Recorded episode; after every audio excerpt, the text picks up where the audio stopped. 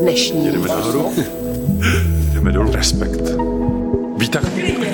Tak respektu. Co ještě jiného? Dnešní. Výtah respektu. Výtah respektu. Je pondělí 20. listopadu. Tady je Zuzana Machálková a nový podcast Výtah Respektu. Každý všední den v něm v pět odpoledne vytáhneme to důležité zdění v Česku i ve světě. Téma, které hýbe společností, rozebereme podrobněji a následně přineseme pár zpráv i typy k tomu, co si můžete přečíst v Respektu tak, abyste za krátkou jízdu získali informace, přehled i kontext.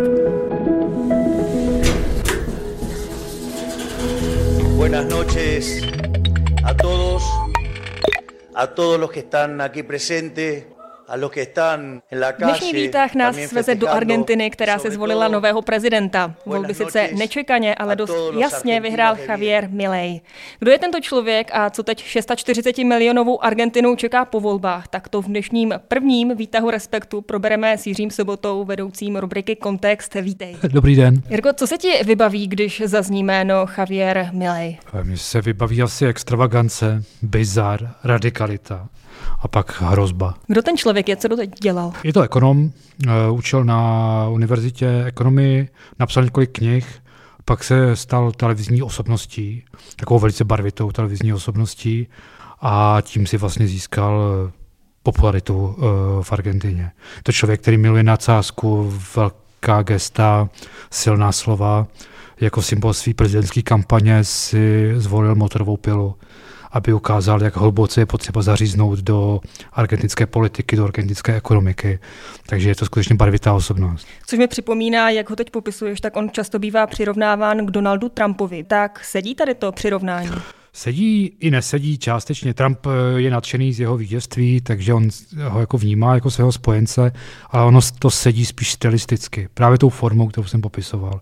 Těmi hrozně silnými výroky. Jako on, eh, ty výroky jsou někdy fakt až úplně na hraně. Jo. On třeba jednou prohlásil, že stát eh, je jako pedofil v školce, přičemž občané jsou děti eh, připoutané k plotu a namazané lubrikantem. Jo, takže to je, no, to- v této míře je to prostě jakoby sil, silná hra. A v této, to, po této, na této rovině je podobný Trumpovi. Obsahově to, co navrhuje v Argentině a tak, to vůbec. Je to spíš opak Donalda Trumpa v mnoha ohledech. No a co on vlastně přináší Argentině, co ty lidi přilákalo, aby ho volili? No, je potřeba chápat, že Argentina je prostě ze- docela nešťastná země. Eh, My si tady trápíme s inflací někdy pod 10%, pro, procenty. Eh, Oni mají v tuto chvíli inflaci téměř 150%. Od roku 2000 třikrát zbankrotovali. Eh, My si třeba trápíme tím, že naše ekonomika se ještě nedostala nad úroveň roku 2020, když začal covid, tak ta argentinská je dnes pod úrovní roku 1974. Takže ta země je nešťastná, ale dá nějaký recept. Teď tam dlouho vládli le- populističtí peronisté, což je taková populistická levice s jednou krátkou přestávkou. A to zároveň je bezradná, takže přichází člověk, který má naprosto radikální, eh, radikální řešení. Například zbavit se národní měny a nahradit dolarem. Eh, rozpustit centrální banku.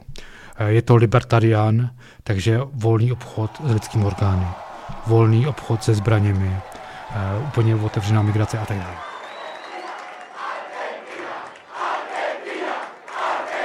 Ale ta země reálně se tímto nemůže zlepšit. Je to tak, je to tak, že ti lidé jsou tak ztracení, že jenom se chytají každého slova, které ten politik řekne. Bych se úplně neodvažoval říct, že se nemůže zlepšit, ale ono to spíš jako není technicky proveditelné. Třeba v tuto chvíli přejít na dolar pro Argentinu, znamená ty dolary mít. Má centrální banka, musí mít eh, rezervy a ona je nemá. Takže není úplně jasné, jak by to provedl. Není úplně jasné, jestli by to mohl provést politicky, protože on sice vyhrál prezidentské volby, ale ta jeho strana má úplně minimální zastoupení v, v kongresu.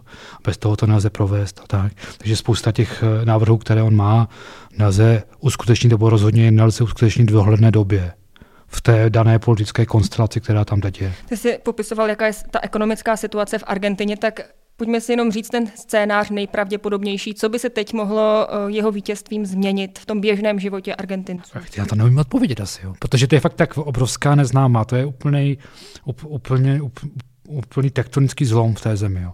Ni- Nikdo neví, jak se zachovají ty další politické strany, jestli třeba nepřijdou na jeho stranu. On má naprosto nulové zkušenosti s jakoukoliv eh, funkcí v politice nebo v exekutivě. Takže vlastně nikdo neví, jak on se bude chovat. Určitě se dají očekávat obrovské demonstrace, obrovský odpor vůči němu, protože součástí toho všeho jsou škrty, radikální škrty, z 18 ministerstev má vzniknout 8, má se rušit eh, bezplatné zdravotnictví, eh, má se totálně proměnit školství a tak dále. Eh, v Argentině velké části populace tvoří opravdu chudina, takovou, jako my neznáme tady. Že lidé se budou bouřit a tak dále. Čili k čemu to přesně povede, není jasné. Všichni čekají vlastně, co se stane. Co vlastně jeho vítězství znamená v otázce nějakých mezinárodních vztahů, klidně i pro Česko?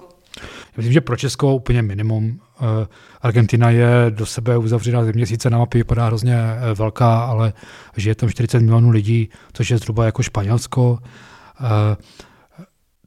Když ve Spojených státech vyhraje Trump, tak to samozřejmě pocítí celý svět. Když v Argentině vyhrál Milley, tak je to spíše zajímavé. Nebo je to posílení toho trendu populistického ve světě, ale nějaký bezprostřední vliv na to, co se děje, co se děje Eh, nemyslím si, že bychom to my pocítili v Evropě. A my o tom případně budeme informovat. O prezidentských volbách v Argentině jsme ve výtahu Respektu mluvili s Jiřím Sobotou. Díky moc. Děkuji. No a teď už výtah zpráv.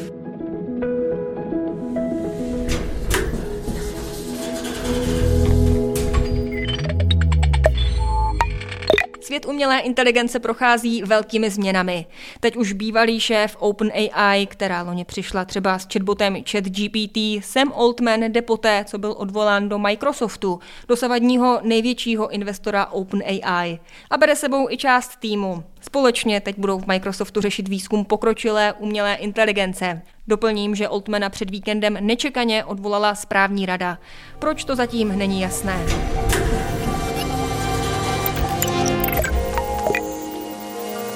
Globální teplota v těchto dnech nejspíš vůbec poprvé přesáhla před industriální průměr o 2 stupně Celzia.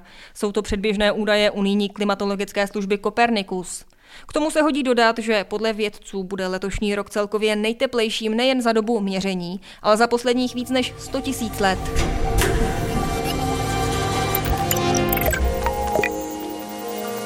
A svezeme se i do Česka. Dizident, signatář Charty 77 a zakladatel knihovny Libry Prohibity Jiří Gruntorát už čtvrtým dnem drží hladovku před sídlem vlády. Vadí mu, že politici neřeší nízké důchody dizidentů a dizidentek a chce, aby ministr práce a sociálních věcí Marian Jurečka převzal zodpovědnost a odstoupil. Rezort už dřív řekl, že se důchody odpůrců a odpůrkyň komunistického režimu chystá zabývat. K tématu určitě doporučím komentář Marka Švehly, který najdete na webu Respektu. Jedeme nahoru. Jdeme dolů. Respekt. Dnešní výtah respektu. A co se dočtete v novém čísle, tedy 47, už přiblíží kolegové z redakce. Dobrý den, já jsem Petr Horký a s Markem Švehlou jsme pro vás napsali titulní téma aktuálního respektu, kde jsme, eh, jehož tématem je Karel Schwarzenberg a my jsme se snažili podívat na nějaké méně známé kapitoly z jeho života. Tady Tomáš Brolík. Napsal jsem článek o hostitelské péči, což je takový uh, způsob, jaký můžete vlastně dobrovolně pomoct dětem z děcáku. Honza Větvar, vedoucí kulturní rubriky. Kolegyně Jindřiška Bláhová píše otevírací materiál o 40 letech seriálu Návštěvníci, proč se z nich stal takový televizní kult.